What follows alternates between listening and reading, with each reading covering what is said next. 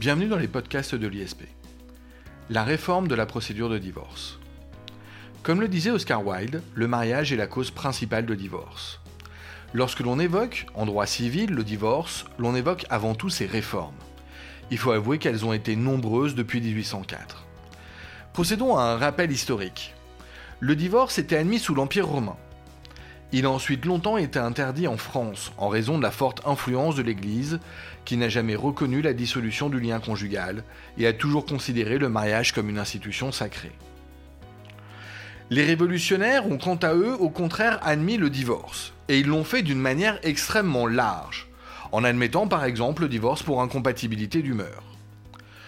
Le Code civil de 1804 a suivi il a instauré légalement le divorce, mais a tout de même resserré les hypothèses de divorce. La loi Bonald, ou de Bonald, en 1816, a supprimé purement et simplement le divorce, revenant à l'état antérieur avant la Révolution.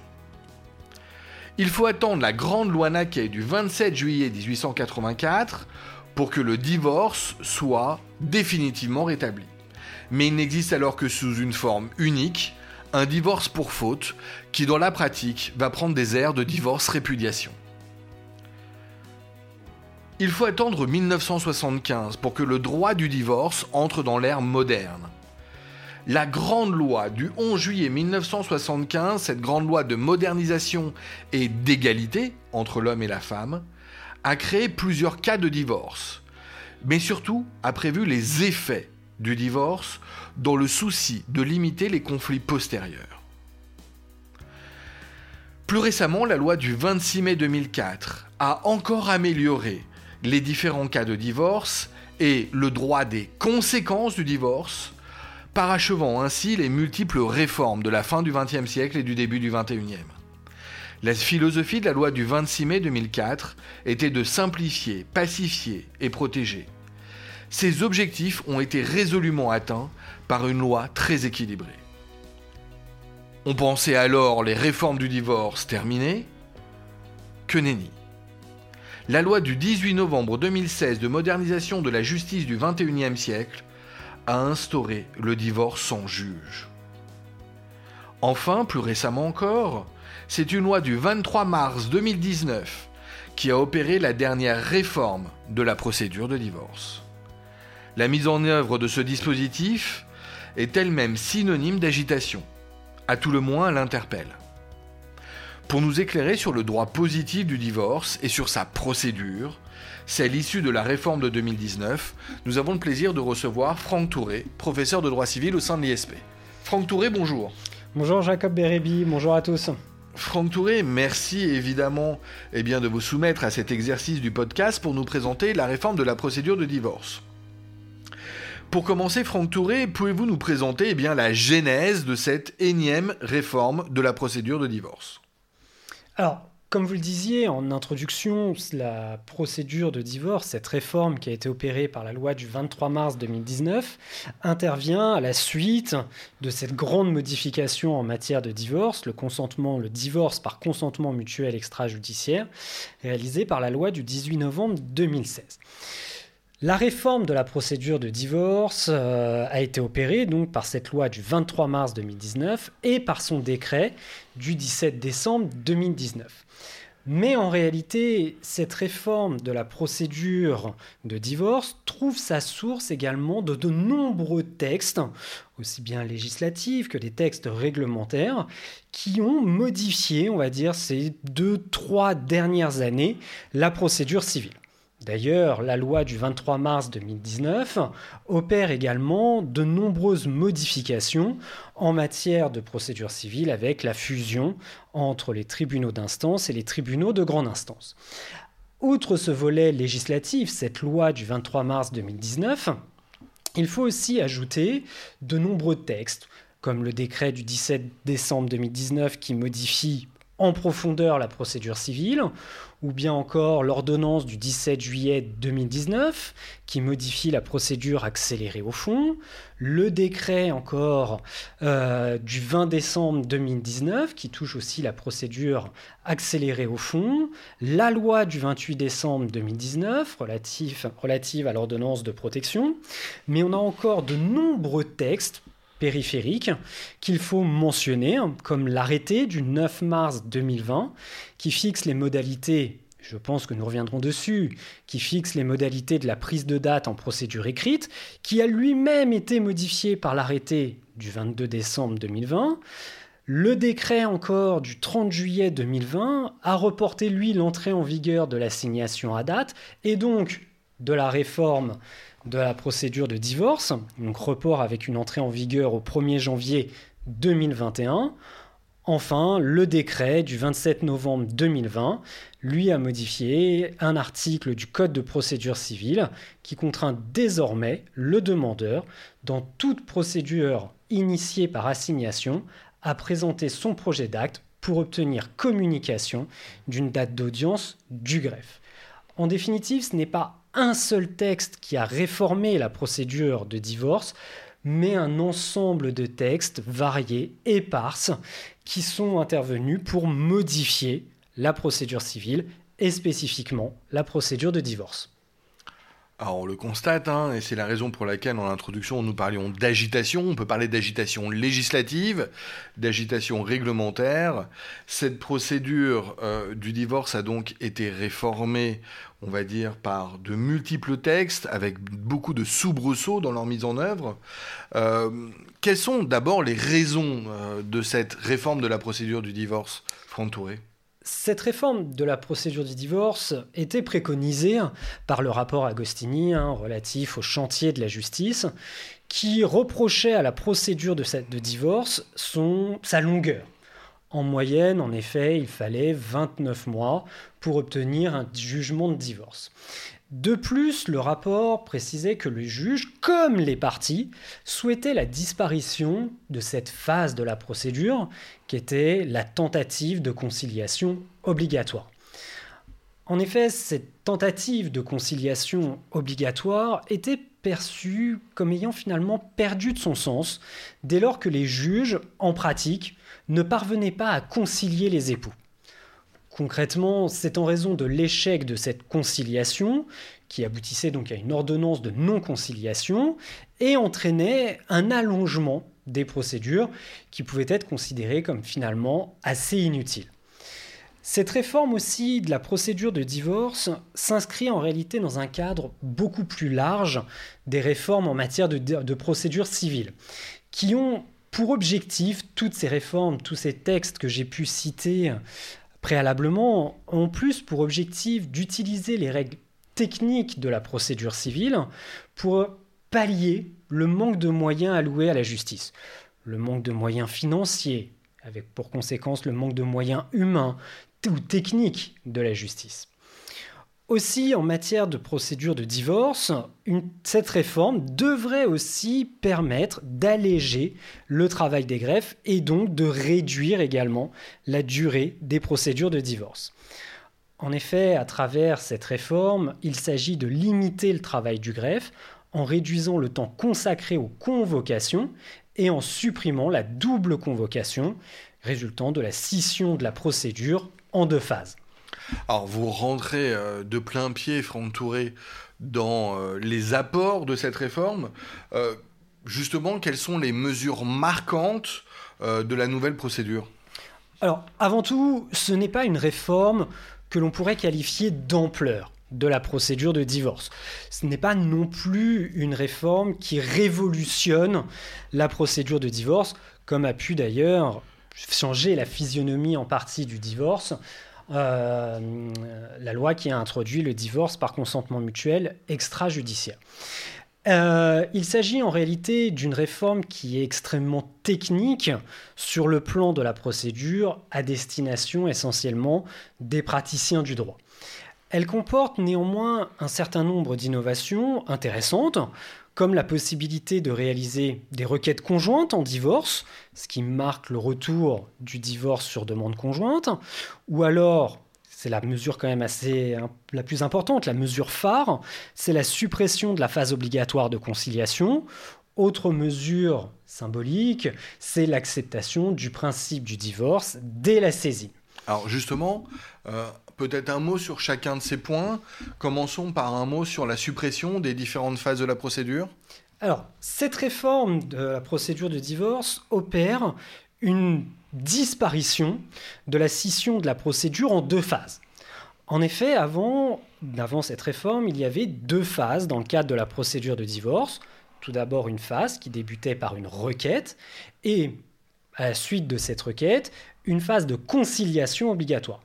Ensuite, on s'attachait, dans l'hypothèse d'une non-conciliation, l'on s'attachait au fond. Exemple, dans le cadre d'un divorce pour faute. Désormais, cette double saisine, tout d'abord la requête, puis une assignation, disparaît. C'est-à-dire que le tribunal, désormais, est saisi au fond de l'affaire dès l'introduction, dès l'acte introductif d'instance. Pour schématiser, on pourrait dire finalement qu'il réunit, en un seul acte la requête initiale et la saisine au fond de la procédure antérieure. Cela a plusieurs conséquences. Euh, désormais, la procédure de divorce est soumise en intégralité aux modalités de la procédure écrite ordinaire applicable devant le tribunal judiciaire et donc soumise aux dispositions des articles 750 et suivant du Code de procédure civile, qui impose notamment la représentation obligatoire pour le demandeur comme pour le défendeur à tous les stades de la procédure. Autre conséquence, puisqu'on suit le modèle classique de procédure devant le tribunal judiciaire, la procédure est écrite, sauf en ce qui concerne l'audience sur les mesures provisoires, qui n'est en réalité rien d'autre qu'une audience euh, d'incident. Alors ça, c'est sur la suppression des deux phases euh, anciennes désormais de la procédure. Euh, un autre point, une autre évolution, vous l'avez souligné, elle concerne l'acceptation du principe du divorce. Tout à fait. Les époux ont désormais la possibilité d'acter leur acceptation du principe du divorce dès la saisine de la juridiction. Avant cette réforme, l'acceptation du principe de divorce intervenait lors de cette phase obligatoire de conciliation ou lors de l'instance. Désormais, l'acceptation peut intervenir dès l'acte de saisine et peut prendre la forme d'un acte d'avocat si elle précède la saisine de la juridiction. Avec petite précision, cet acte d'avocat ne peut précéder de plus de six mois la saisie. L'acceptation du principe du divorce peut également intervenir à tout moment de la procédure. Elle sera constatée par procès verbal d'acceptation si elle est régularisée par les deux parties au cours de l'audience sur les mesures provisoires ou de toute audience ultérieure, soit par acte d'avocat ou déclaration qui sera joint, hein, dans ce cas-là, aux conclusions euh, concordantes euh, des parties. Dans tous les cas, l'acte sous, l'acte sous signature privée, le procès verbal d'acceptation ou la déclaration écrite doivent à peine de nullité rappeler les dispositions de l'article 233, à savoir que l'acceptation n'est pas susceptible de rétractation, même par la voie de la paix. Franck Touré, euh, permettez-moi une question. J'ai du mal à saisir peut-être l'orientation même philosophique euh, de cette réforme de la procédure de divorce. Euh, je crois savoir, mais je parle sous votre autorité sous votre contrôle, que le droit de la procédure civile aujourd'hui tend de plus en plus à imposer la conciliation à l'occasion de toutes les procédures. Or, là, il faudrait nous réjouir du contraire presque. On supprime la conciliation obligatoire en matière de divorce, alors que je le répète, euh, il s'agit d'un paradoxe, parce que dans tout le reste de la procédure civile, on la sent favorisée par les réformes successives et les réformes du XXIe siècle. Alors, en effet, la promotion des modes alternatifs de règlement des conflits a toujours figuré ces dernières années dans les différentes réformes en matière de procédure civile. Néanmoins, en pratique, que ce soit en procédure civile ou en procédure de divorce, ces différents modes alternatifs de règlement des conflits, modes alternatifs de règlement des litiges ou des différents n'ont en réalité jamais rencontré le succès espéré par les réformateurs. Ici, l'idée finalement en matière de procédure de divorce, c'est d'affirmer que cette procédure de conciliation qui était obligatoire finalement, c'était une erreur. Elle ne servait pas en pratique et on aboutissait à une ordonnance de non-conciliation. Pour quelles raisons elle n'aboutissait pas? Je pense qu'il y en a plusieurs. Tout d'abord parce que ce n'est pas la philosophie de la procédure civile française, qui est construite sur un modèle avec un demandeur et un défendeur, avec une opposition, un véritable conflit. Et deuxième raison, je pense que c'est lié en réalité au divorce et au côté affectif en réalité. Si les époux veulent divorcer rapidement et il n'y a pas de tension entre eux, ils vont s'orienter assez naturellement vers un divorce consenti, voire même un divorce extrajudiciaire. Dès lors que les époux choisissent la voie judiciaire du divorce, il y a quand même peu de chances en pratique, en raison de ce côté affectif, de cette tension affective entre les époux, qu'ils puissent arriver à une conciliation. Néanmoins, attention, ça ne veut pas dire que cet objectif de pacifier le divorce et d'arriver à une, solution amiable a totalement disparu. Entendons-nous bien, ce qui a vraiment disparu, c'est la tentative obligatoire de conciliation. Le juge, selon les termes de l'article 21 du Code de procédure civile, a toujours pour mission de concilier les parties. déjà, le juge peut tout à fait tenter une conciliation qui sera facultative ici. Ensuite, la réforme a également renforcé la médiation. En effet, la médiation familiale va permettre d'essayer de pacifier les débats. La médiation peut être proposée à tout stade de la procédure et même être ordonnée par la décision statuant par exemple sur les modalités d'exercice de l'autorité parentale. Également, les avocats saisis d'un divorce pourront proposer la mise en place d'une médiation conventionnelle avant toute procédure pour élaborer, par exemple, hein, les premières mesures urgentes liées à la séparation et aider les parties à accepter la rupture du lien, à envisager un calendrier, à exprimer leur souffrance, etc., pour éviter que cette rupture ne se fige à la faveur des écritures judiciaires.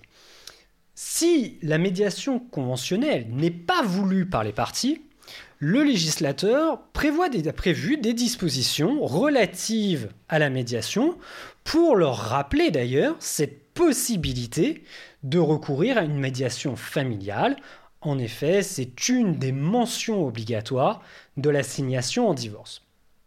La médiation peut aussi prendre place en marge de la procédure le médiateur étant par exemple désigné par le juge de la mise en état, statuant sur les mesures provisoires, ce qui permettra aux parties et aux avocats de travailler à l'amiable durant le temps de la procédure.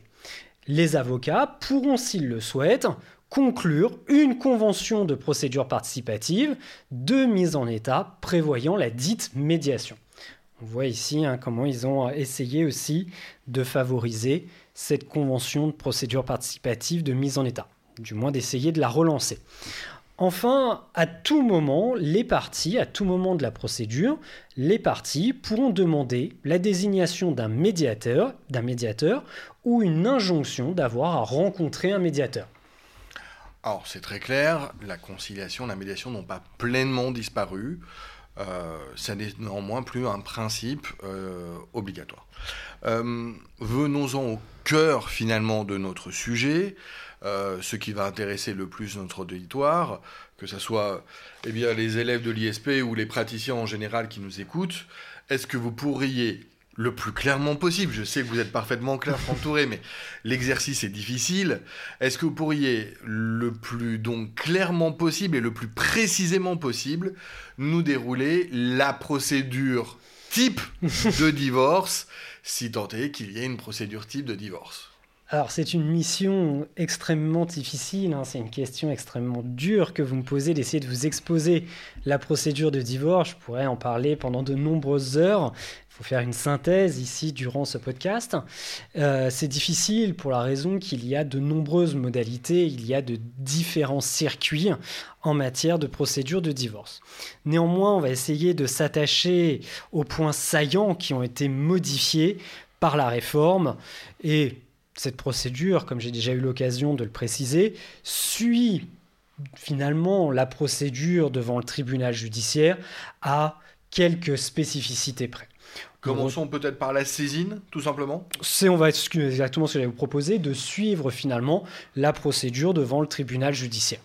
Donc désormais, la demande en divorce est formée soit par une assignation, extrêmement classique, soit par une requête qui est remise ou adressée conjointement par les parties au greffe, sans d'ailleurs que le texte ne limite les conditions de la requête conjointe à l'acceptation du principe de la rupture, ce qui pourrait donc laisser penser hein, que l'on puisse envisager cette requête conjointe pour d'autres types de divorce, comme le divorce pour altération définitive du lien conjugal.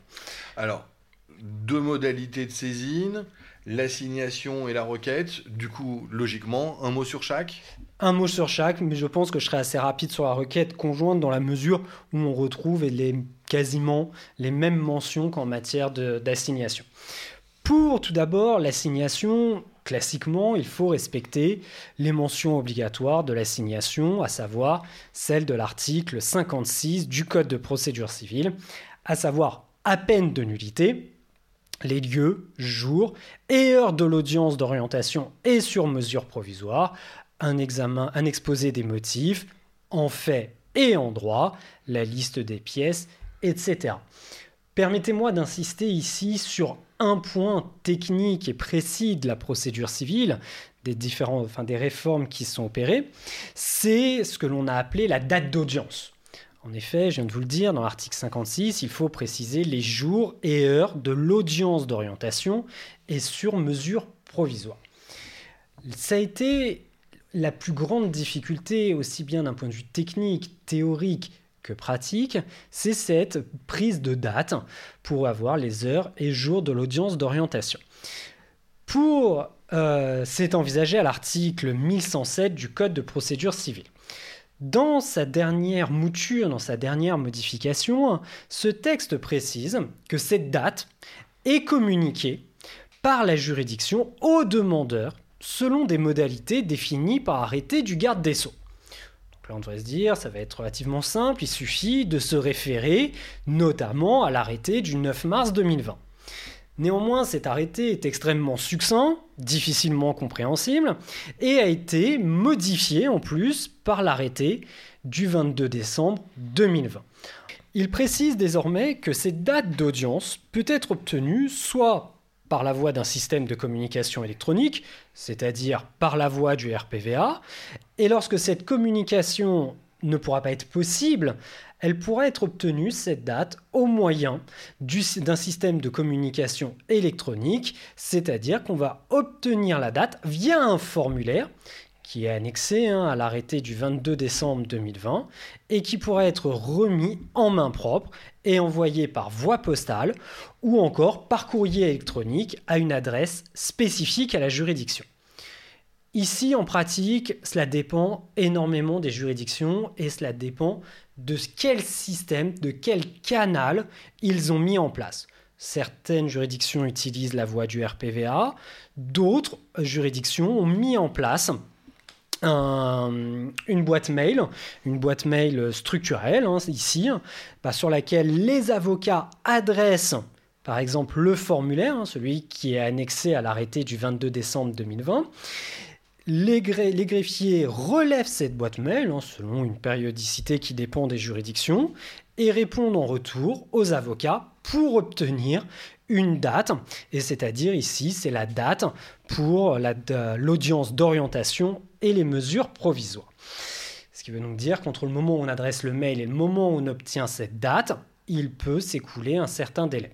Une fois cette date obtenue, on peut l'inscrire sur l'assignation et ensuite faire signifier à la partie adverse.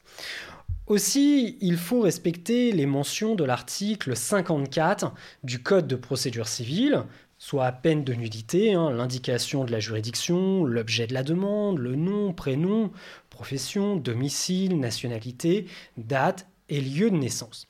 Néanmoins, en matière de procédure de divorce, il convient de relever une spécificité.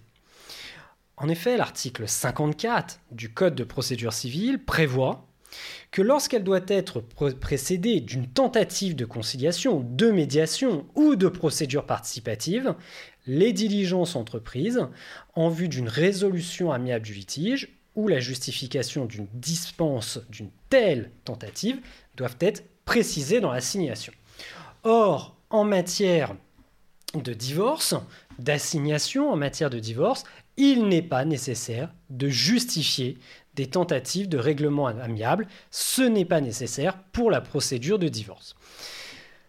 Ensuite, il faut ajouter les différentes mentions, et là je vais être un petit peu succinct sur ces différents points. Euh, mentions obligatoires, je pense notamment à l'article 252 du Code civil. Il faut préciser la demande que la demande introductive d'instance comporte le rappel de certaines dispositions, la possibilité de recourir à une médiation en matière familiale et la procédure participative, à ne pas confondre avec ce que je disais précédemment, c'était la tentative de règlement euh, amiable du litige. Là, c'est simplement dans l'assignation d'informer d'une possibilité de médiation. Ou alors l'homologation des accords partiels ou complets des parties. D'autres mentions sont également nécessaires, comme la constitution de l'avocat, le délai euh, de constitution. Point important, les demandes de mesures provisoires, dans une partie distincte des demandes au fond à peine d'irrecevabilité. Ou alors, encore, autre mention obligatoire, l'accord pour que la procédure se déroule sans audience. Enfin, dernière mention, l'indication des fondements du divorce en cas d'acceptation du principe du divorce ou d'altération du lien conjugal, mais en aucun cas, et là on retrouve une petite résurgence de l'ancienne procédure, il ne doit pas être fait mention de la faute à peine d'irrecevabilité. Alors ça c'est pour l'assignation, c'est très précis et très clair. Euh, merci Franck Touré. Euh, deuxième modalité de saisine, la requête conjointe, peut-être plus rapidement Alors je vais être en effet un petit peu plus rapide sur la question de la requête conjointe. On retrouve pour l'essentiel les mêmes mentions que dans le cadre de l'assignation. Le point important, c'est qu'il est possible d'introduire la demande par une requête conjointe qui doit comporter aussi les mentions obligatoires prévues aux articles 54 du Code de procédure civile. Et d'ailleurs, comme l'assignation, la requête peut comporter les demandes provisoires dans une partie distincte des demandes au fond, à peine d'irrecevabilité, également l'accord du demandeur pour que la procédure se déroule sans audience, et l'acceptation du principe de divorce peut être constatée, hein, dans le cadre de cette requête conjointe, par un acte d'avocat annexé à la requête. requête conjointe. Cette requête conjointe ne suppose pas nécessairement un accord complet sur les mesures provisoires et accessoires, et elle peut soit serrer les points de désaccord, soit renvoyer à des écritures ultérieures. Très bien à propos de la requête conjointe, Franck Touré. Euh, des évolutions de la procédure à propos du placement? Alors, étape suivante, hein, une fois que l'on a fait signifier l'assignation à la partie adverse, la juridiction va ensuite être saisie par la remise au greffe d'une copie de l'acte introductif d'instance, selon les termes de l'article 1108 du Code de procédure civile. Le demandeur, désormais, hein, n'est plus tenu de remettre le second original. Et le défendeur peut tout à fait, et c'est classique hein, désormais dans la procédure devant le tribunal judiciaire, le défendeur peut aussi procéder à l'enrôlement. En effet, le texte prévoit que le juge est saisi à la diligence de l'une ou l'autre des parties par la remise au greffe d'une copie de l'acte introductif d'instance l'une des particularités du divorce, bien que cela existe en toute matière, euh, en matière de procédure civile, ça reste la présence souvent de mesures urgentes qui doivent être prises. Qu'en est-il? Alors tout à fait, la matière du divorce, en raison du lien affectif et de la possibilité aussi qu'il y ait des enfants au sein du couple, nécessite parfois que le juge prenne des mesures urgentes, soit pour l'un des époux, soit pour les enfants. Premier élément, l'article 257 du Code civil qui précisait que le juge pouvait prendre dès la requête initiale des mesures d'urgence est abrogé. Néanmoins, on a retrouvé un palliatif, on pourrait qualifier sur le terrain finalement du droit commun de la procédure civile, c'est l'assignation à jour fixe afin de conciliation est toujours envisageable en application de l'article 1109 du Code de procédure civile qui va néanmoins en adapter le mécanisme. En effet, en cas d'urgence, le juge aux affaires familiales, par dérogation aux dispositions des articles 1107 et 1108 du Code de procédure civile, peut être saisi par une requête afin d'autoriser le requérant à obtenir une audience d'orientation et sur mesure provisoire à bref délai. La saisine se fait ensuite selon les conditions de droit commun, assignation à jour fixe dans les conditions de l'article 840 et suivant du Code de procédure civile. Enfin, il demeure toujours possible de saisir le juge aux affaires familiales d'une demande d'ordonnance de protection, cette fois sur le fondement des articles 515-9 et suivant du Code civil, par une requête remise ou adressée au greffe. Enfant Touré, point crucial euh, de la réforme de la procédure de divorce, euh, pratiquée donc par la loi de 2019, euh, c'est cette audience d'orientation et sur mesure provisoire. Est-ce que vous pouvez nous la décrypter? En effet, c'est une innovation de cette procédure de divorce, mais en réalité qui n'en est pas vraiment une. L'audience d'orientation et sur mesure provisoire, qui est prévue à l'article 254 du Code civil, est menée par le juge de la mise en état. Le rôle de juge de la mise en état est assuré par le JAF en matière de divorce et la représentation est obligatoire à cette audience. Et c'est en ce sens que ce n'est pas une totale innovation, c'est que cette audience d'orientation et ce mesure provisoire remplace tout à la fois la première conférence et la tentative de conciliation en réalité. Néanmoins, on va les distinguer pour plus de clarté. La première conférence? En effet, la première conférence, aussi appelée hein, désormais audience d'orientation, elle a pour objectif d'orienter le dossier, le circuit procédural. Orienter le dossier avec une possibilité du renvoi du dossier pour des conclusions au fond. On peut aussi, le juge, établir un calendrier de procédure procéder également à une clôture du dossier si le demandeur, le défendeur, n'a pas constitué avocat et que le demandeur n'a pas formulé de demande de mesure provisoire.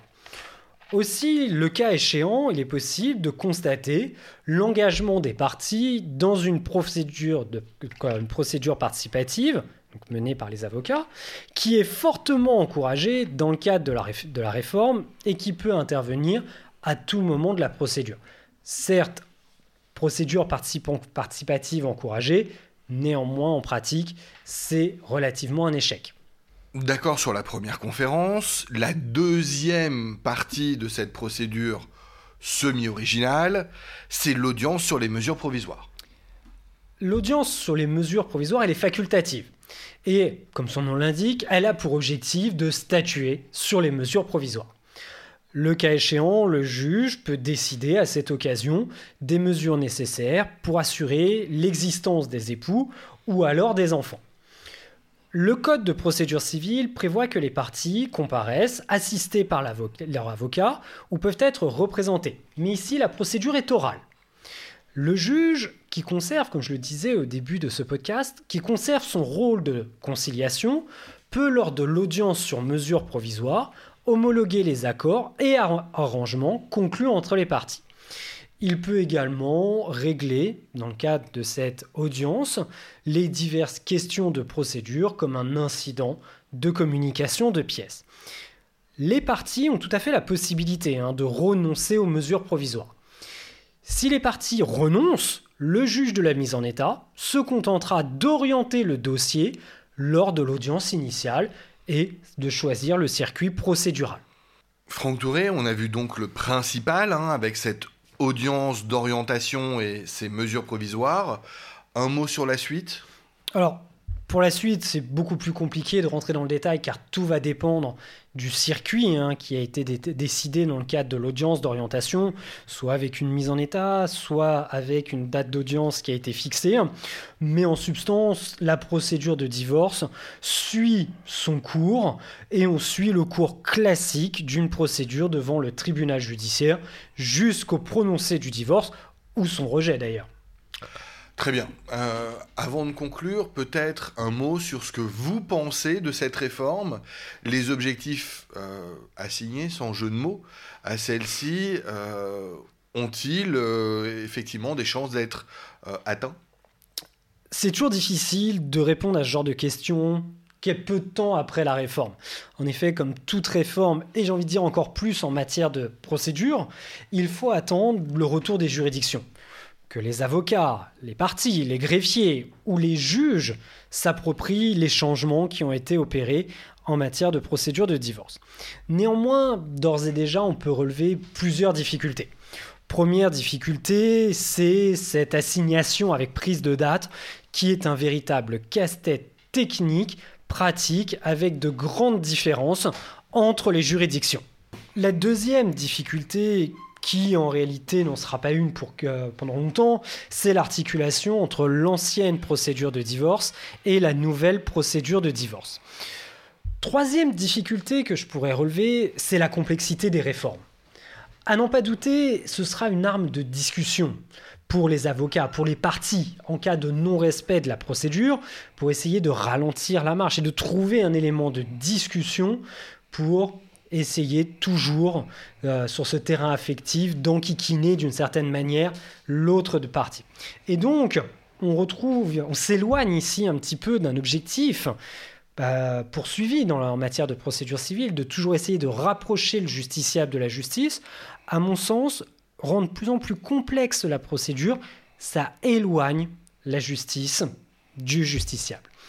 Enfin, et surtout à mon sens, c'est le manque de réflexion et de cohérence générale de toutes ces réformes en matière de procédure civile.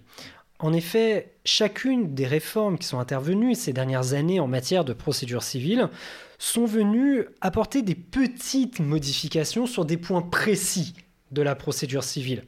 Exemple, la réforme de la procédure d'appel, réforme ensuite du tribunal judiciaire avec la suppression des TI et des tribunaux de grande instance, la réforme de la procédure de divorce. De plus en plus, on s'éloigne finalement de la procédure type telle que l'avait dégagée Motulski. Merci Franck Touré. Ça n'aurait pas été un podcast avec Franck Touré, chers auditeurs, si celui-ci n'avait pas cité Motulski. J'ai eu peur qu'on en termine sans que ça soit le cas. En conclusion, j'aimerais souligner que cette procédure de divorce nouvellement réformée, comme toutes les réformes hein, en matière de procédure civile, ne semble apparaître que comme une rustine pour essayer de sauver la justice et essayer de pallier les principaux écueils, les principales critiques qui sont formulées à l'égard de la justice. Je vais prendre un exemple simple. Euh, le rapport Agostini euh, visait l'idée que la procédure de divorce était trop longue en général, 29 mois en moyenne. Et l'on peut comprendre au regard de la situation des parties, du lien affectif, de la difficulté de la question, que 29 mois, ça, peut, ça puisse apparaître long. Mais par rapport à toutes les autres procédures, 29 mois, c'était déjà le signal d'une procédure plutôt courte. Bref, cette réforme, euh, cette énième réforme de la procédure de divorce, je pense que Franck Touré nous l'a démontré. Elle intervient surtout d'un point de vue structurel afin de eh compenser le manque de moyens de la justice, le manque de moyens humains, le manque de moyens financiers, le manque de moyens techniques. Et en cela, une procédure qui impacte autant une matière aussi difficile que le divorce, pour des raisons qui ne tiennent pas à la procédure elle-même, ou au divorce lui-même, c'est pas forcément une procédure adéquate. Je prends un pari, mais qui est facile à prendre. Franck Touré, vous, euh, je parle sous votre contrôle. On assistera dans les prochaines années à une nouvelle réforme en la matière? Du divorce, de la procédure civile Les deux sans aucun doute. Très certainement, vu déjà les nombreuses réformes qu'il y a eu en procédure civile et les modifications des modifications. À n'en pas douter, il y aura très certainement d'autres modifications. Eh bien, j'espère que vous serez avec nous pour euh, nous en parler et les décrypter à l'avenir. Franck Touré, merci une nouvelle fois. Merci à vous, au revoir. Au revoir à tous.